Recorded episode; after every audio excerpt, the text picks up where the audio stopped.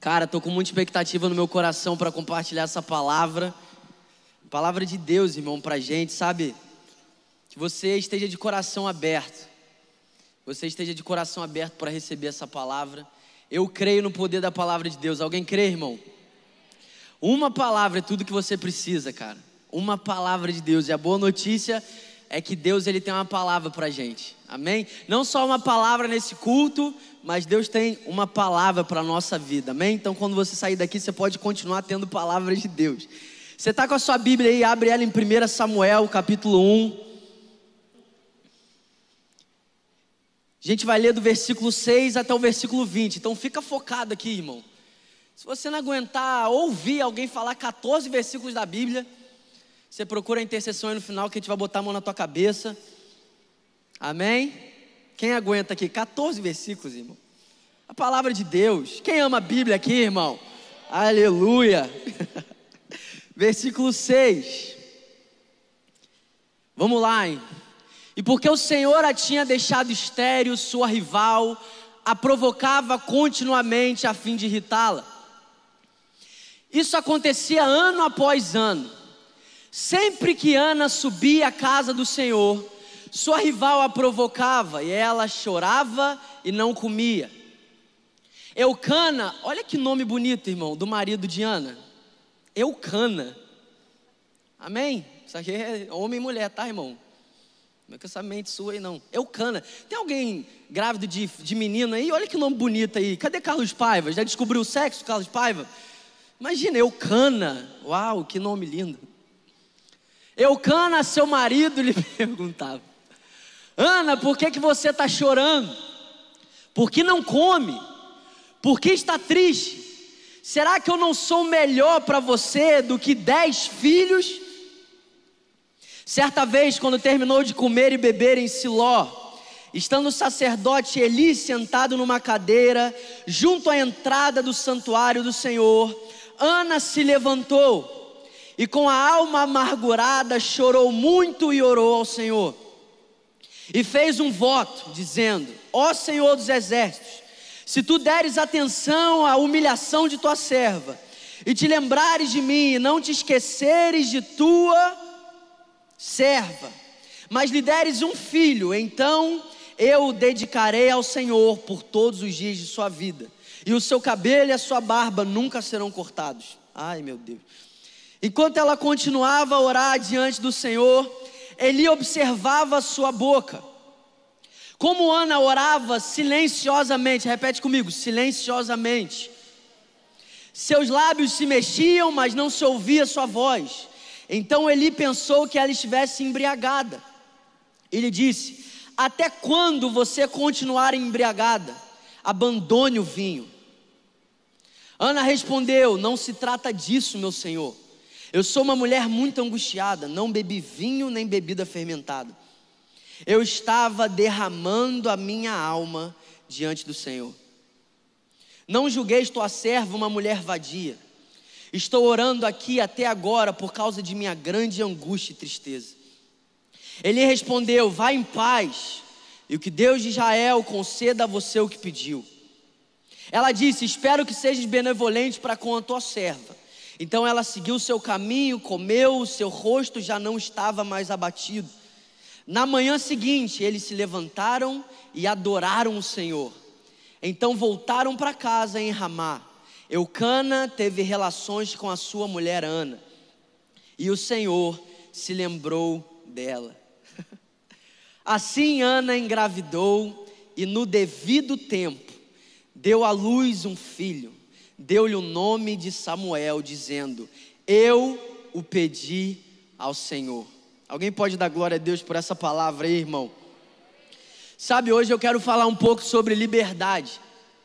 Você deve ter visto a arte que a gente divulgou no nosso Instagram. Você deve ter entrado lá e visto no Stories. Stories.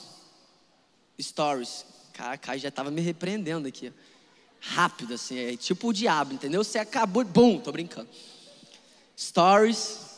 Você deve ter visto a nossa arte lá.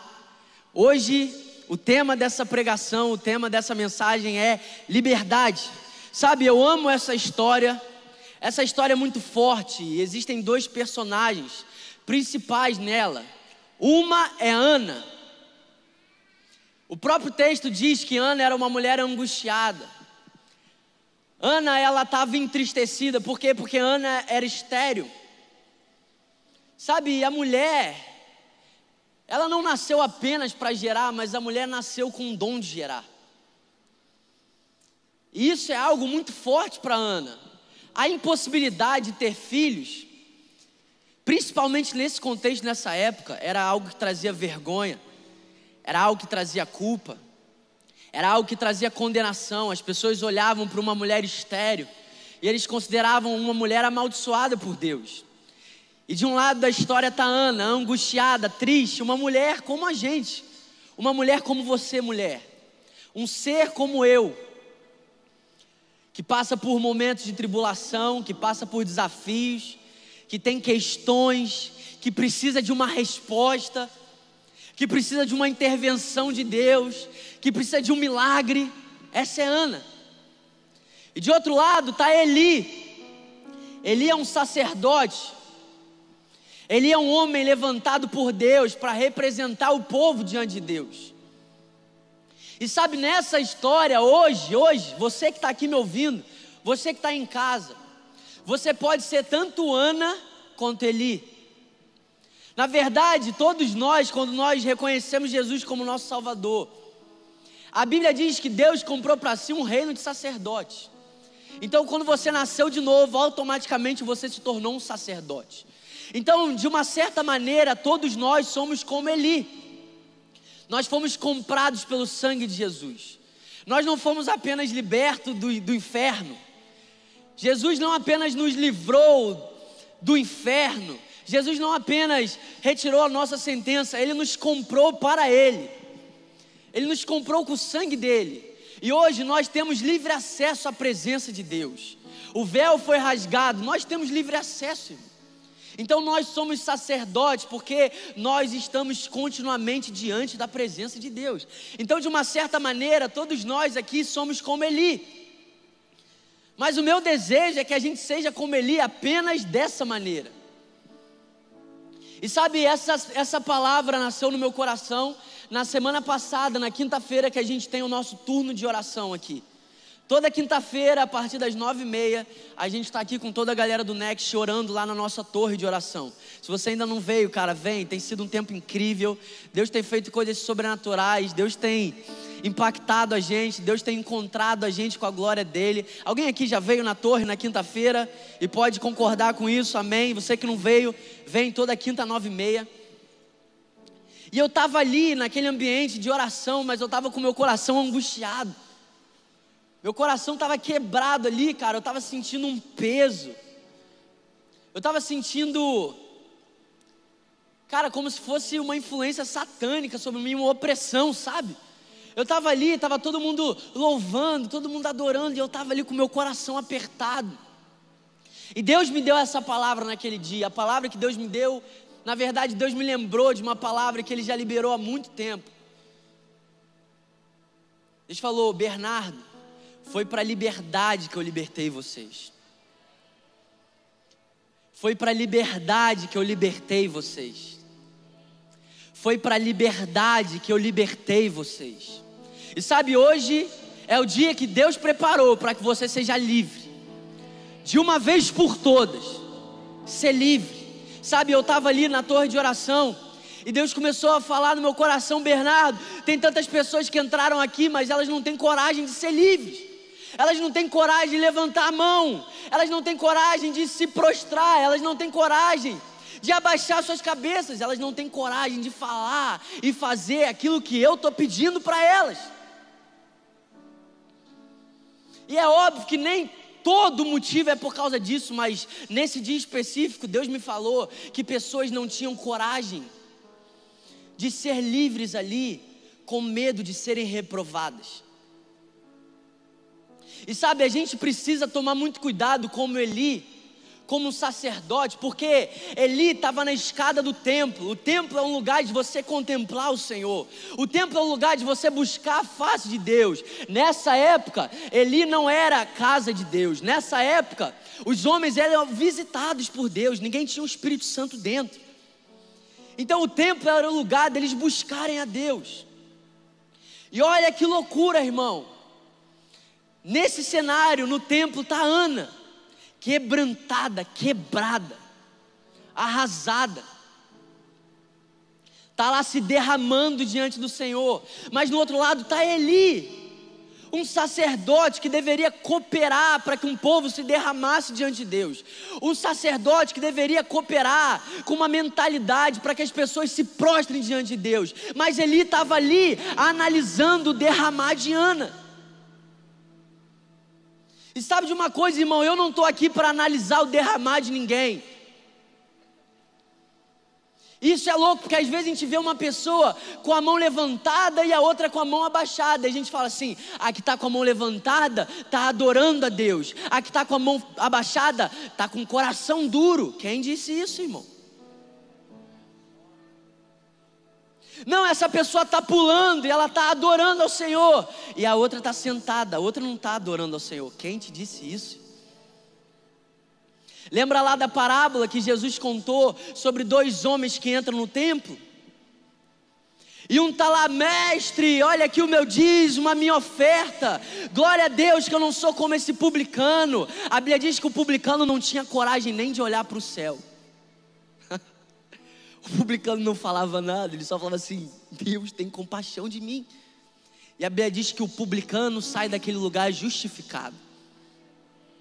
Então a gente tem que tomar cuidado para que a gente não esteja analisando o quebrantamento dos outros, analisando a entrega dos outros. E esse dia foi louco lá na oração. Quem estava sabe, porque eu estava muito quebrantado, mas eu estava de capuz, eu estava assim, ó, quieto na minha. E a gente tem que tomar cuidado para a gente não ficar com uma ótica caída, ficar analisando quem é livre e quem não é, quem está se entregando e quem não está. Porque tem muita gente que fala glória a Deus, mas não está se entregando. Tem muita gente que levanta a mão, aplaude. É por isso que Jesus fala: vocês me glorificam com os lábios, mas o coração de vocês está diante de mim. Então a gente tem que tomar cuidado, porque no ambiente como esse, existem pessoas com características diferentes. Tem o cara que é para cima, que ele pula, ele grita, mas talvez tenha uma Ana aqui hoje Talvez tenha uma Ana que a gente não tem ideia como que ela entrou aqui hoje. Talvez tenha uma Ana no nosso meio que a gente não sabe a história dela. A gente não sabe o que, que essa mulher enfrentou. A gente não sabe o processo que ela está passando. Podem ter mulheres aqui como Ana. Podem ter homens aqui como Ana. E eu não estou aqui para ser um Eli analisando o seu quebrantamento. Eu estou aqui para ser boca de Deus e dizer que esse é um lugar de você ser livre. Você é livre, irmão. Você é livre para dar glória a Deus, você é livre para não dar glória a Deus, você é livre para levantar sua mão, você é livre para não levantar sua mão. Você é livre para deitar, você é livre para sentar, você é livre para ficar em pé, você é livre para gritar, você é livre para você ficar quieto. E a igreja primitiva entendia tanto isso que até se confundiu no meio disso, a ponto de Paulo ter que falar: ó, oh, precisa de ordem e decência. Mas sabe de uma coisa que a gente precisa, irmão? A gente precisa ser livre.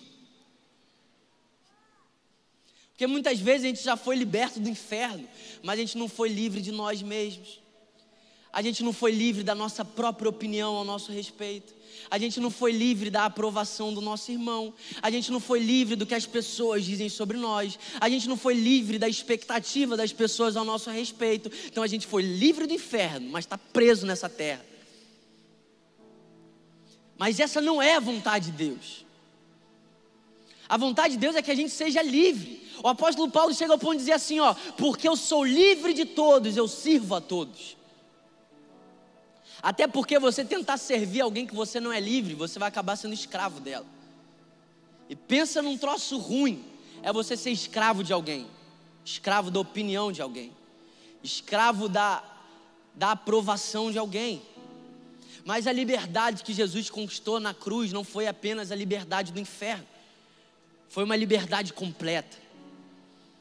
Sabe, eu creio que o Espírito Santo, ele vai levar pessoas hoje, nessa noite, a uma liberdade total. liberdade total, irmão. Você tem que ser livre de tudo, você tem que ser livre de todos, você só não pode ser livre dele. E nesse lado da história está Eli, e no outro está Ana. Sabe Ana, irmão? Essa mulher é incrível, cara. E sabe o que eu amo de Ana? Não tem nada de tão sobrenatural assim nela. Ela não é uma mulher poderosa. A Bíblia não diz sobre as habilidades dela. A Bíblia não diz sobre o currículo dela. A Bíblia só diz que ela era uma mulher quebrantada. Uma mulher que estava angustiada porque todos os anos ela subia até o templo, e todos os anos ela se quebrantava diante do Senhor, mas parecia que Deus não ligava tanto para o clamor dela. E sabe qual é o nosso grande erro? A gente acha que a espera é porque Deus não está atento à nossa oração. Mas existe algo muito poderoso que Deus gera em nós na espera, e é isso que eu quero pregar hoje. Existe algo muito poderoso da parte de Deus que Ele gera em nós, no meio da espera. E se a gente não entender isso, a gente vai se voltar contra Deus. Ou só sou eu que tenho orações que eu faço há muitos anos e eu ainda não fui respondido. Só sou eu? Ah, então ora por mim, irmão. Pelo amor de Deus, deixa eu rasgar esse texto aqui. Se você ora por mim, te fiz que está tudo certo. Mas sabe, entender o que Deus gera em nós na espera, faz com que a espera não seja uma espera desesperada.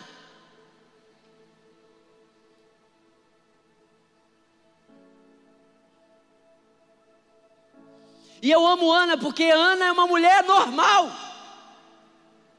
E sabe qual é o louco, irmão? Eu não sei quantas vezes Ana fez essa oração. Eu não sei por quanto tempo Ana fez essa oração.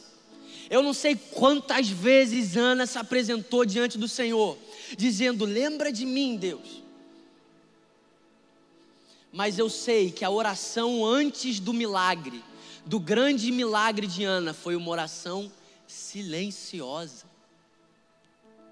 Meu Deus, cara. A gente fica, ora com fé! Aí Ana tá lá assim, ó quebrantada, destruída, arregaçada. Aí a gente olha fala assim: Meu Deus, cara. A gente olha tipo assim: Nossa. E Deus olha e fala: Nossa, que mulher é essa? Que coração é esse?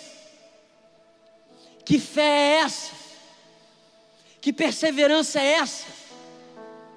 Que ousadia é essa de chegar no templo sendo estéreo e continuar derramando a sua alma diante de Deus? A gente fica assim: o que, que vão pensar se eu me derramar aqui hoje? Irmão, Ana era estéril, considerada amaldiçoada por Deus, ela não tinha livre acesso ao templo, mas mesmo na escada, ela se prostrava diante de Deus, e na escada, Deus respondeu a oração silenciosa de Ana.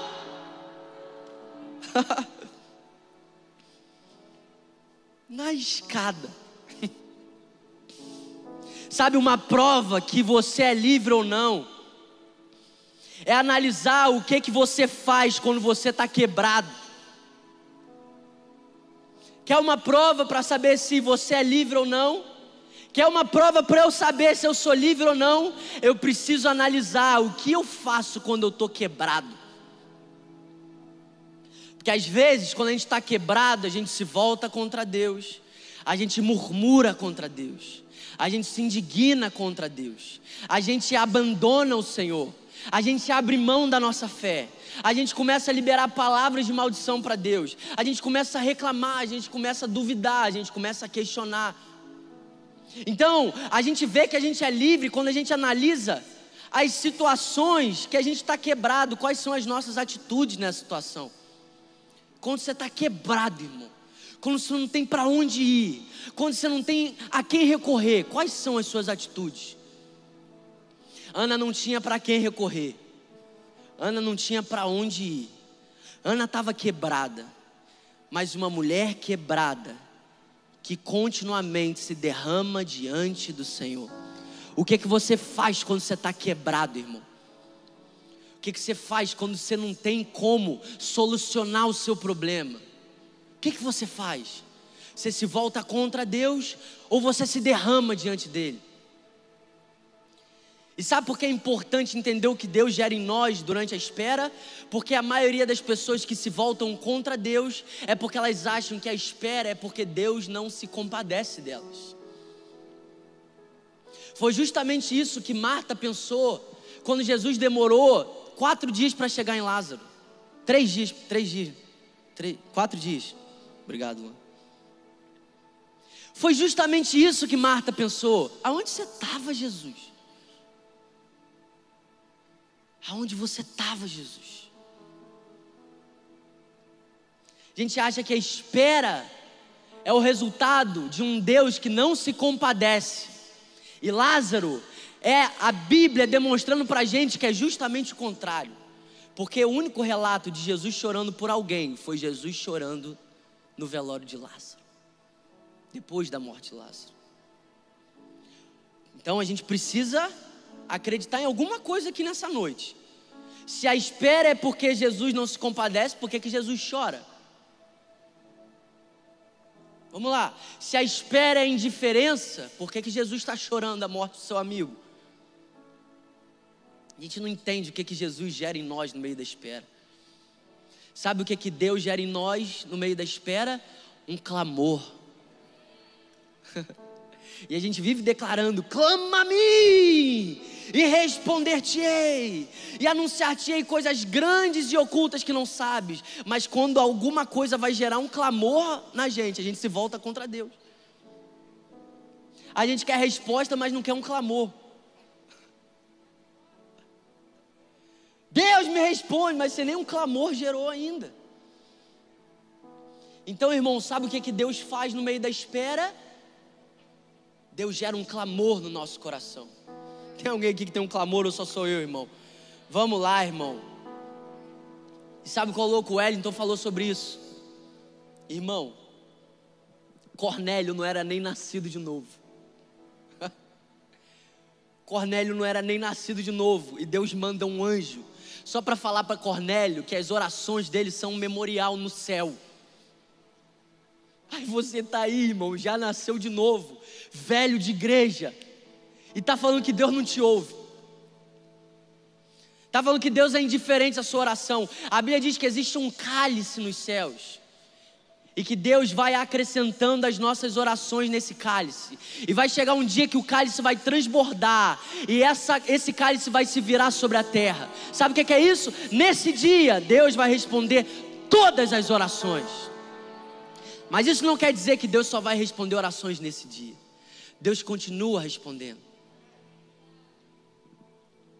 Eu não sei se meu, meu clamor vai ser respondido daqui a um ano, daqui a 10, daqui a 20, daqui a 30, ou se o meu clamor vai ser respondido no dia do Senhor, mas eu sei que o meu Deus, Ele guarda cada uma das minhas orações, Ele ouve as minhas orações, Ele guarda num lugar muito precioso no céu, e um dia Ele vai responder todas as nossas orações.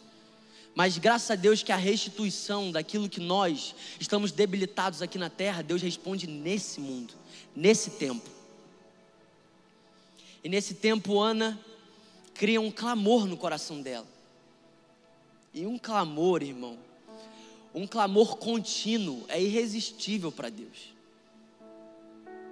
Se você tivesse ideia do coração de Deus quando Ele escuta o teu clamor, você não parava de clamar até Ele respondesse. Se você tivesse ideia como o céu se move diante do teu clamor, você não parava de clamar até você ter a sua resposta. Depois lê lá Daniel 10 e vê sobre o clamor de Daniel. Deus manda um anjo e diz assim: Daniel, desde o primeiro dia que você começou a clamar, eu mandei um anjo para vir te responder. Mas esse anjo enfrentou uma potestade no mundo espiritual, que resistia até ele, teve uma guerra no céu, por causa da oração de Daniel. Eu não sei se você sabe, mas principados e potestades das trevas também estão nas regiões celestiais. Se você soubesse como o céu reage ao seu clamor, como o inferno reage ao seu clamor, você não parava de clamar até que Deus respondesse. Desde o primeiro dia que Daniel começou a clamar, Deus mandou a resposta. Mas no meio disso tudo, os anjos começaram a entrar numa guerra com os demônios. E sabe o que, que fez com que os anjos vencessem a guerra com demônios? A perseverança de Daniel a gente para de perseverar e a gente fala que Deus é ruim porque não respondeu. Mas a perseverança é o que garante que Ele vai responder o teu clamor. A perseverança garante nas regiões celestiais que os anjos vão prevalecer sobre os demônios que estão tentando impedir o seu milagre, a sua promessa, a sua provisão. Depois lê lá, para você não achar que eu estou doido, Daniel 10.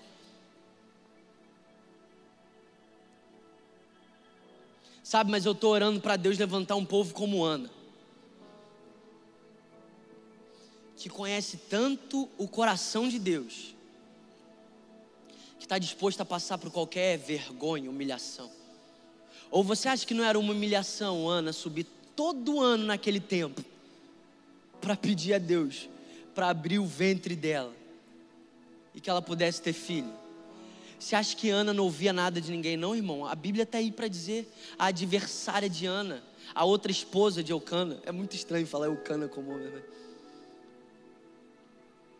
Ficava constantemente questionando Ana. E sabe o que, que essa outra mulher simboliza? Essa outra mulher simboliza a resposta das trevas diante da tua perseverança. Porque o diabo fica desesperado quando vê você perseverando. Porque o diabo faz de tudo para você simplesmente parar de perseverar. Quando Jesus disse o tipo de fé que ele queria encontrar na terra quando ele voltar, e ele vai voltar, Jesus usou uma mulher viúva quebrada. Uma viúva quebrada que permanecia pedindo ao juiz para julgar a causa dela. Jesus poderia ter usado a fé que abre os mares. Jesus poderia ter usado a fé que move montanhas. Jesus poderia ter usado a fé que levanta o morto, a fé que abre os céus. Jesus poderia ter usado Elias, Jesus poderia ter usado Moisés como tipo de fé que ele quer encontrar na terra, mas Jesus usa uma viúva pobre que perseverou até receber a sua resposta. Meu Deus, cara. E eu amo porque quando Jesus mostra essa mulher, Jesus está dizendo: você pode ter esse tipo de fé. Ah, não, mas a minha situação, uma viúva pobre, é o tipo de fé que Deus quer encontrar na terra através da perseverança. E Ana está lá todos os anos subindo até o templo. Agora, meu amigo, cara, a última oração antes dessa mulher recebeu o grande milagre, não teve nem palavras pronunciadas. Que a Bíblia não diz que Deus não resiste a palavras bonitas, Deus diz que Deus não resiste a um coração quebrantado. Sabe aquele momento que você não tem nem o que dizer, cara? Você está ali, você não sabe nem o que falar, quebrado, pressionado. Sabe, irmão, continua clamando. Clama com teu silêncio clama com as tuas lágrimas, mas continua clamando, irmão. Mas sabe de uma coisa, sabe por que eu estou usando Ana como exemplo para a gente? Porque eu quero muito ver um povo livre.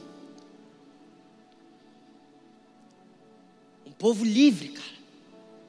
Sabe, irmão, seja livre da opinião dos outros. Se você não for livre da opinião deles, você vai ser escravo deles. E se você for escravo deles, você vai acabar abrindo mão do Senhor. Seja livre. Mas sabe de uma coisa? Sabe quem pode tornar isso possível? O Espírito Santo. O Espírito que ressuscitou Jesus dos mortos. O Espírito que fez Jesus perseverar até o fim. O Espírito que fez um Pedro que nega três vezes, depois de se tornar morada do Espírito, perseverar até o fim e pedir para ser crucificado de cabeça para baixo, porque não era digno de morrer como seu mestre. O mesmo Espírito que fez Paulo suportar os açoites, o mesmo Espírito que fez Paulo e Silas serem livres numa prisão, o mesmo Espírito que fez Estevão pedir para Deus perdoar aqueles que estavam apedrejando a ele você recebeu o espírito de perseverança. Você recebeu um espírito que não retrocede. Você recebeu um espírito que te garante que você pode ir até o fim. Mas não é ir até o fim de qualquer jeito, é ir até o fim crendo, é ir até o fim confiando, é ir até o fim conhecendo o coração do Deus que você serve. A gente olha a espera como uma coisa ruim, mas eu nunca vi ninguém na Bíblia que esperou e se arrependeu. Nunca vi um homem de Deus na Bíblia, uma mulher de Deus na Bíblia que disse: Eu me arrependi de ter esperado. Todo arrependimento na Bíblia é o contrário. Eu podia ter esperado. O arrependimento de Abraão é que no meio do processo até receber a promessa, ele sabe que ele podia ter esperado.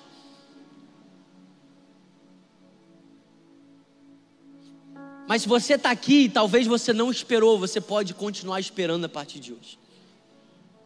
Porque Abraão não esperou. Abraão, no meio do processo para se tornar um pai de multidões, ele gera Ismael. Ismael não, o filho da promessa. Mas mesmo assim, por causa da graça de Deus, Abraão continua esperando até que Isaac venha. E mesmo diante de um erro, Abraão continua sendo chamado como um pai de multidões. Sabe o que, que isso mostra? Que o fato de você não esperar hoje não define que você não pode esperar a partir de hoje. O fato de você ter entrado no meio do teu processo para tentar resolver algumas coisas, quebrado a tua cara, feito uma besteira, gerado um problema, não anula a graça de Deus para te dar um novo começo a partir de hoje. Talvez você não esperou até aqui, mas a partir de hoje você vai esperar. Talvez até aqui você estava desconfiado, você estava descrente, você estava um questionador, mas a partir de hoje você vai perseverar, porque você está conhecendo o coração de Deus. Deus.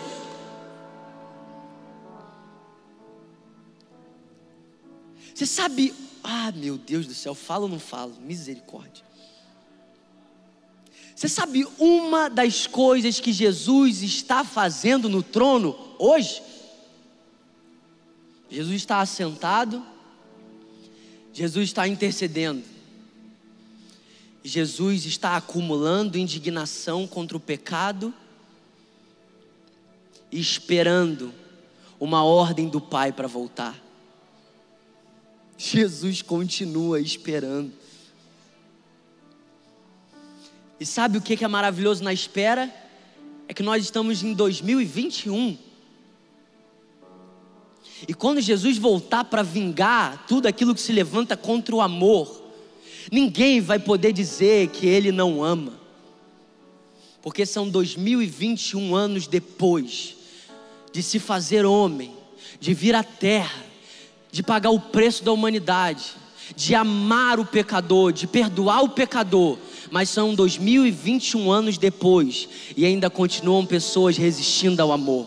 Quando Jesus vier julgar o pecado, ninguém vai poder olhar para ele e falar que ele não amou, porque a espera é uma demonstração do amor. Quer demonstrar que você ama Deus? Persevera espera. Meu amigo, sai daqui dessa noite. Deixa de comer dois Big Mac e compra um livro Oração Incansável do Bob Sorge. É muito melhor do que a minha pregação. A compra Oração Incansável Bob Sorge. Sabe quem Bob Sorge é? Um grande pregador. Sabe por que, que Bob Sorge escreveu esse livro? Porque há cinquenta e tantos anos ele espera uma cura que ainda não chegou para ele. Jesus, pensa se conhece Deus. Meu Deus, cara. Compra lá, depois você me agradece. Sabe, Deus está levantando um povo livre. Livre para poder perseverar, porque nem todo mundo vai honrar a sua perseverança. Nem todo mundo vai aplaudir a sua perseverança. Vão ter muitas pessoas que vão dizer que você está doido. Vão ter muitas pessoas que vão dizer assim: ó, amaldiçoa teu Deus e morre.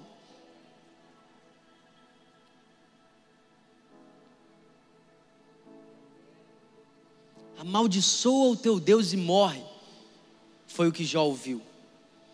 Mas a resposta de um homem que conhece o coração de um Deus que nos faz esperar é: Eu sei que ele vai se levantar. Eu sei que o meu redentor vive. Jó é a prova que Deus restitui nessa vida. Ana é a prova que Deus restitui nessa vida. Jacó é a prova que Deus restitui nessa vida. Abraão é a prova que Deus restitui nessa vida. Deus não apenas veio para te dar de volta aquilo que o diabo roubou de você. Deus veio para te restituir. Restituir não é apenas devolver aquilo que o diabo tirou de você. Restituir é te dar mil vezes mais daquilo que o diabo roubou de você. E eu amo a perseverança de Ana. Eu amo a liberdade de Ana. Mas sabe de uma coisa, irmão? Perseverança é para quem conhece Deus. E Deus deseja ser conhecido. Deus deseja ser conhecido. E sabe o que eu amo da história de Ana, irmão? É que depois de uma oração silenciosa, Deus se lembra de Ana. Um dia eu li em Gênesis que a Bíblia diz que Deus se lembrou de Noé, e eu fiquei desesperado. Porque para mim o fato de Deus ter se lembrado é porque ele tinha se esquecido. Falei, Deus, então se você se lembrou de Noé, é porque em algum momento você tinha se esquecido dele? E Deus falou assim para mim: não. E aí eu fiquei intrigado com aquilo, eu fui pesquisar qual é o significado da expressão se lembrou no original. Sabe qual é o significado da expressão se lembrou no original? Um pensamento constante. Porque a gente pode ler essa história e falar tipo assim, meu Deus, Deus, só agora Deus você se lembra dela? Mas Deus sempre teve um pensamento constante. Porque uma pessoa que persevera, a oração dela está tocando o céu, a oração dela está tocando os céus, a oração dela está gerando alguma coisa no mundo espiritual. A oração dessa mulher, ela não é abafada, a oração dessa mulher, ela é recebida. E Deus tem um pensamento constante a respeito dela, mas Deus sabe a hora certa de intervir. E a gente acha que amor é livrar Ana do processo. Mas Ana nunca seria a mulher que ela foi, se não fosse o processo que ela enfrentou. Paulo nunca seria o homem que ele foi, se não fosse o processo que ele passou. Pedro nunca seria o homem que ele foi, se não fosse o processo que ele passou. A gente acha que amor é livrar do processo. Amor é te mergulhar no processo e te garantir que Ele está com você. Ele não te abandona. Ele está ouvindo o seu clamor. Ele está ouvindo a sua oração. Isso é amor. E sabe o que eu amo? A Bíblia diz que depois da oração silenciosa, Deus se lembra de Ana e ela engravidou no devido tempo. Parece piada, irmão. Vamos lá. Olha o que, que a Bíblia diz. E Ana engravidou no devido tempo. Vou repetir, porque eu sei que é, às vezes é difícil de acreditar. Como que uma mulher que está há anos com esse clamor, subindo toda vez no templo, se humilhando, sendo humilhada, sendo caluniada, sendo envergonhada pelos outros, no devido tempo. Sabe, uma das coisas que a gente aprende com Jesus é que o devido tempo não é o meu devido tempo, é o devido tempo dele. No devido tempo, Ana engravidou.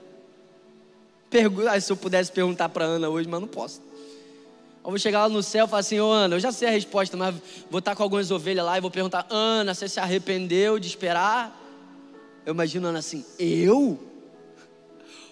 Olha o filho que Deus me deu. Irmão, se você chegar para Jacó e falar assim: Jacó, você esperou tanto tempo assim, Jacó vai rir da tua cara. Sabe por quê, irmão?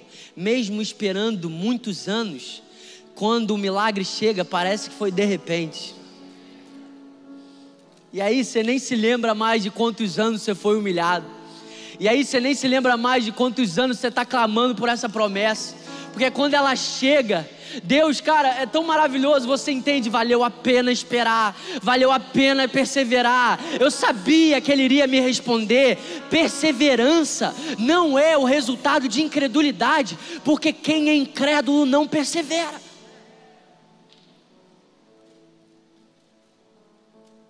Perseverança é o resultado de fé.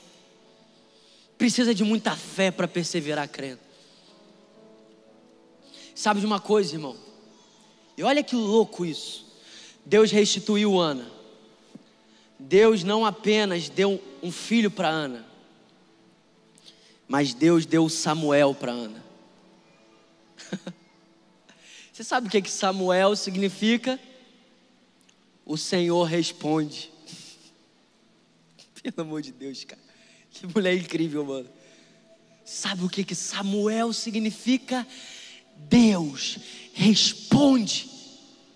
E porque Ana sabe que Deus responde, Ana consagra Samuel ao Senhor.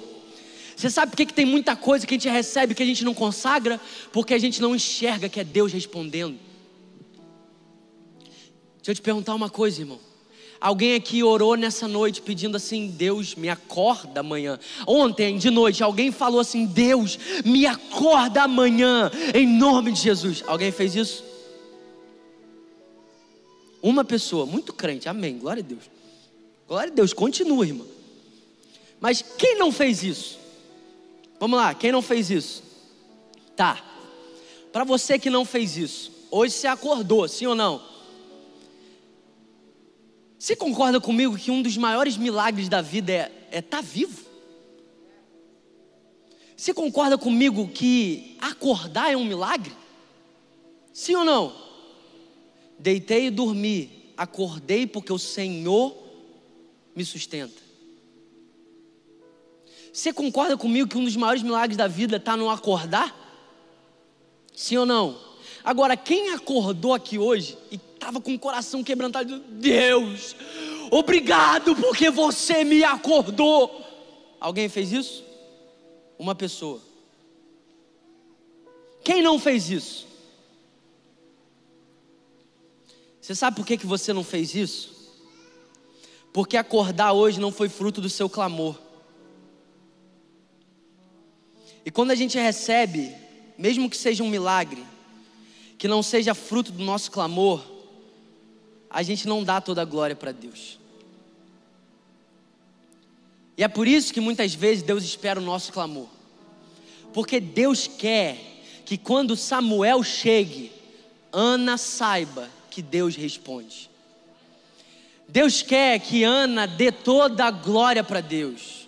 Deus quer que Ana olhe para Samuel e diga: Samuel é a resposta de Deus para o meu clamor. É por isso que Deus espera o nosso clamor muitas vezes para responder. Não acredita? Então tá bom, Isaías 30, versículo 18 e 19. Por isso o Senhor espera, para ter misericórdia de vocês, e se levanta para se compadecer de vocês, porque o Senhor é Deus de justiça. Bem-aventurados todos os que nele esperam, porque o povo habitará em Sião e em Jerusalém. Vocês não vão chorar mais ele certamente se compadecerá ao ouvir o clamor de vocês, e ouvindo, lhe responderá. Sabe o que, que Deus está falando? Eu estou esperando vocês clamarem.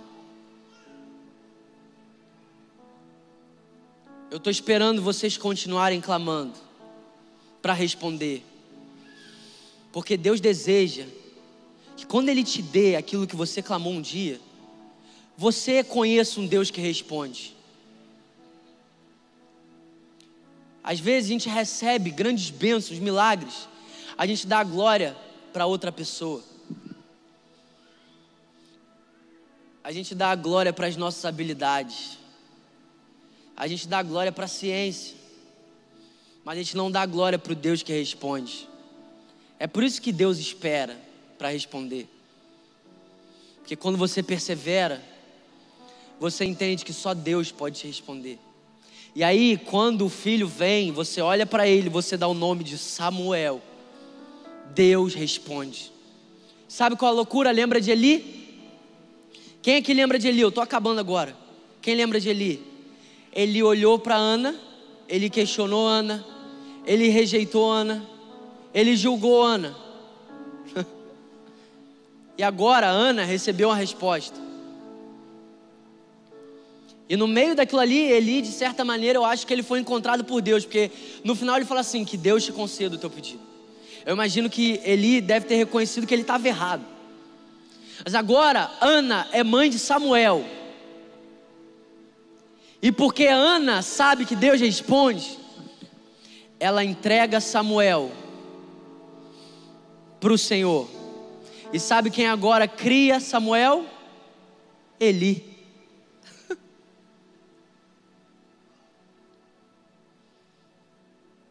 O homem que questionou. Isso aqui não é esses, esses papos aí de quem te viu passar na prova. Não estou falando sobre isso, não, tá, irmão?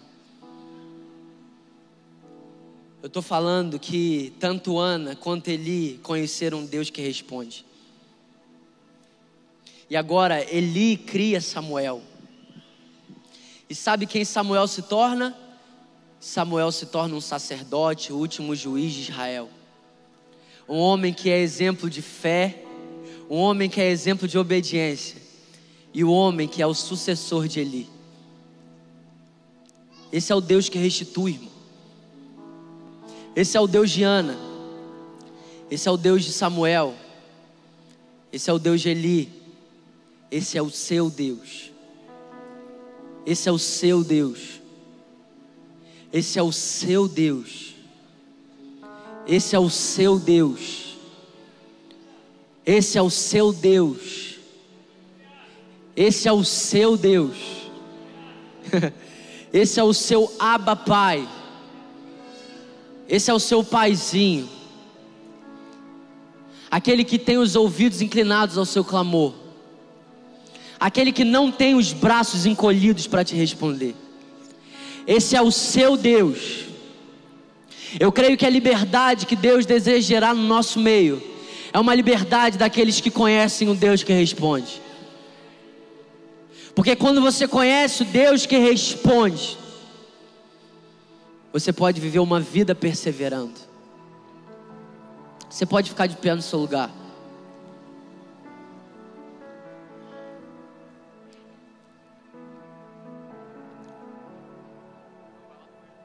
Esse é o seu Deus. Esse é o meu Deus. Esse é o nosso Deus. O Deus que responde. O Deus que ouve. O Deus que restaura e restitui.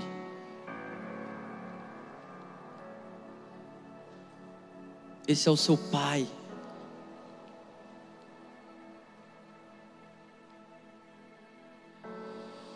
Creio que o Espírito Santo está gerando uma liberdade em nosso meio. Uma liberdade para permanecer crendo. Uma liberdade para permanecer quebrantando a nossa alma diante de Deus. Uma liberdade que nos leva a depender única e exclusivamente dEle. Uma liberdade que nos faz esperar crendo confiando, na certeza que aquele que começou a boa obra em nós, Ele é fiel para concluí-la.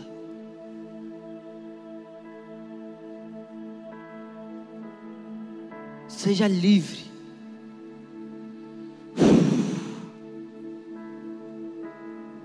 Seja livre.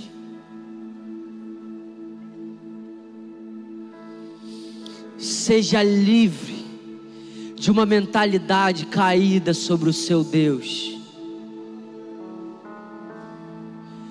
Seja livre do engano que tentou distorcer o caráter do seu Deus. Seja livre para levantar as suas mãos. Seja livre para se derramar diante dele. Seja livre para perseverar até o fim. Eu quero orar por liberdade nesse lugar, Espírito Santo. Espírito Santo. Espírito de liberdade nesse lugar. Espírito de liberdade nesse lugar. Porque foi para a liberdade que o Senhor nos libertou. Nós declaramos os cativos sendo libertos, os oprimidos sendo libertos, os que estavam enganados sendo libertos,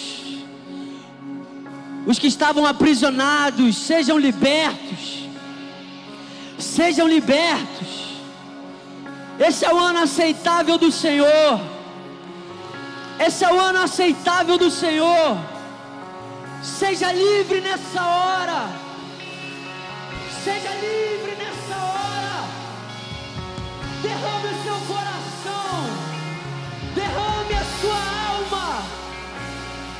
Seja livre. Em nome de Jesus. Seja livre. Seja livre. Seja livre. Aonde o Espírito do Senhor está. Aí a liberdade. Seja livre. Seja livre nessa hora, em nome de Jesus.